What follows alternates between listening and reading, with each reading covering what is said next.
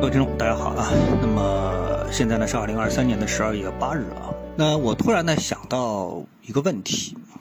啊，就是说人和行业之间的关系啊。有的时候我们把这个整个的格局啊放得非常大啊，就是国运啊，一谈就谈到国运。其实呢，嗯，有一些更小的运啊，比如说行业的命运跟你个人之间是什么样的一个关系。那么在昨天的群里面呢，我看到有这么的一个人说了这么一句话，哎，港股暴跌啊，然后呢我就去看了一下港股到底有没有暴跌，后来我发现呢收盘呢，呃香港恒生指数呢是跌了百分之零点七一啊，那我想这不算什么暴跌啊，对吧？啊，当然了，一看盘中啊，呃曾经跌幅是到了百分之一点八五，好像跌的也是蛮多的，对吧？但是呢也依然不能算是这个暴跌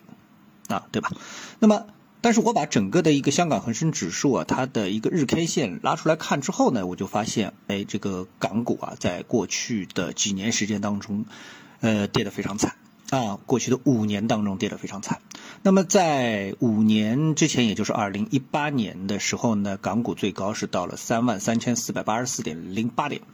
啊，三万三千点啊。那么现在呢，点位是多少呢？是一万六千。三百四十五点啊，这是昨天的收盘指数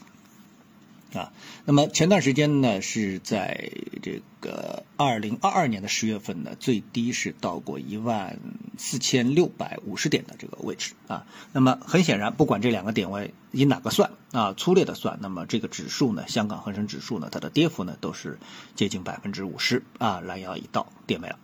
啊，好，那这时候呢，呃，我想呢，很多投资人就想了，哎，这个一比较而言，我们上证指数还可以啊，看一看二零一八年的时候，我们的指数是什么位置呢？啊，一看哦，二零一八年的时候，我们的位置是差差不多三千五百点的位置啊，那现在是三千点的位置，那就是跌掉了啊，这个七分之一，对吧？跌掉了七分之一，那我们显然比港股要好很多。但这是上证指数啊，那我就再来看这个，特别上证指数，我一直说这是一个，呃，一个一个这个全股票的一个指数啊，它不是一个就是权重的指数啊，就是成分类指数啊，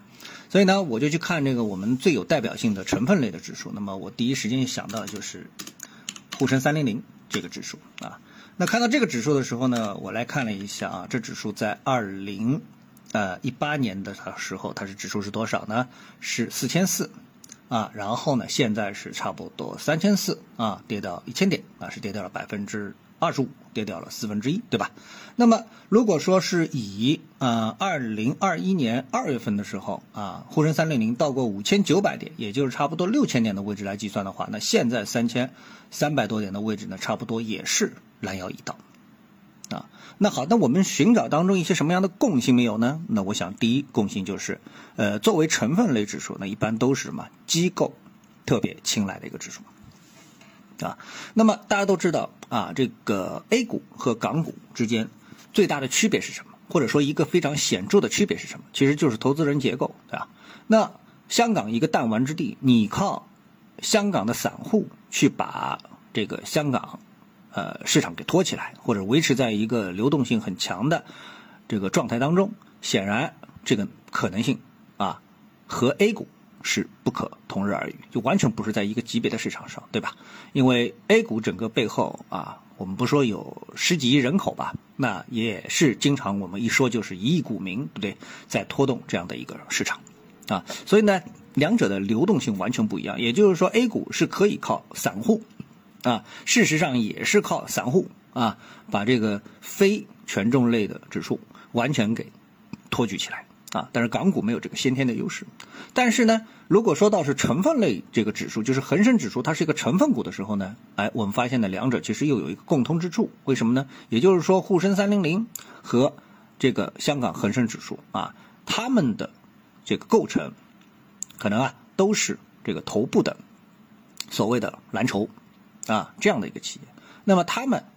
遭遇了啊，这个我们说机构的抛售啊，那么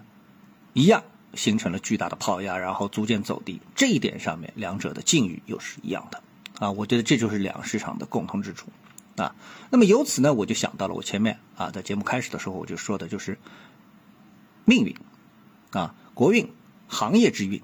啊和个人的命运之间的一个关系啊。那这里面呢，我举个直白的例子啊，就是如果说在过去的啊二三十年的时间当中，那么有一个行业的人，你一定会觉得他绝大部分时间都是你的贵人，什么人呢？就是这个房产中介啊，不停的跟你说买啊买房买房买房，不买你就错过了，买买买，对吧？所以你只要听了他一句话，买进房子。而不是卖出房子啊，买进。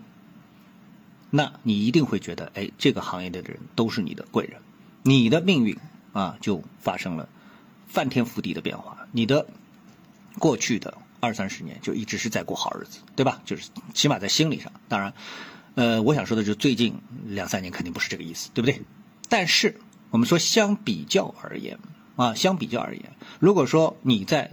同一时间碰到了一个房产经纪人，和碰到了一个股票经纪人，碰到了一个股评家，碰到了一个这个投资顾问啊，在同一时点，二十多年前啊，同一时点碰到啊，那你会怎么样去评价你在你生命当中、你的命运当中所碰到的这两个人呢？啊，正如我们这段时间股指跌破三千点之后，所几乎我们能看到的段子都是在吐槽啊 A 股市场啊，那么。呃，虽然没有人啊，我看没有看到很多人就是这个嗯高频率的去提起胡锡进，胡锡进对吧？但是如果说你把胡锡进是作为一个投资顾问来看待的话，那他恰恰是在股市一个下跌趋势啊，呃说明显不明显的时候，在鼓励你入场，对吧？如果说他是一个投资顾问的话，我相信你给他的评分绝对不会超过。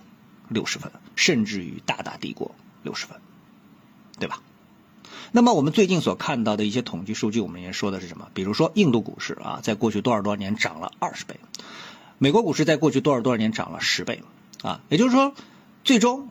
啊，我们如果说不去把美国、印度啊这样的一些名词放在前面的时候，那么我们知道啊，包括中国的楼市。在过去这么多年，即使包括现在这轮的下跌，那它的涨幅也一定是在十倍、二十倍，对不对？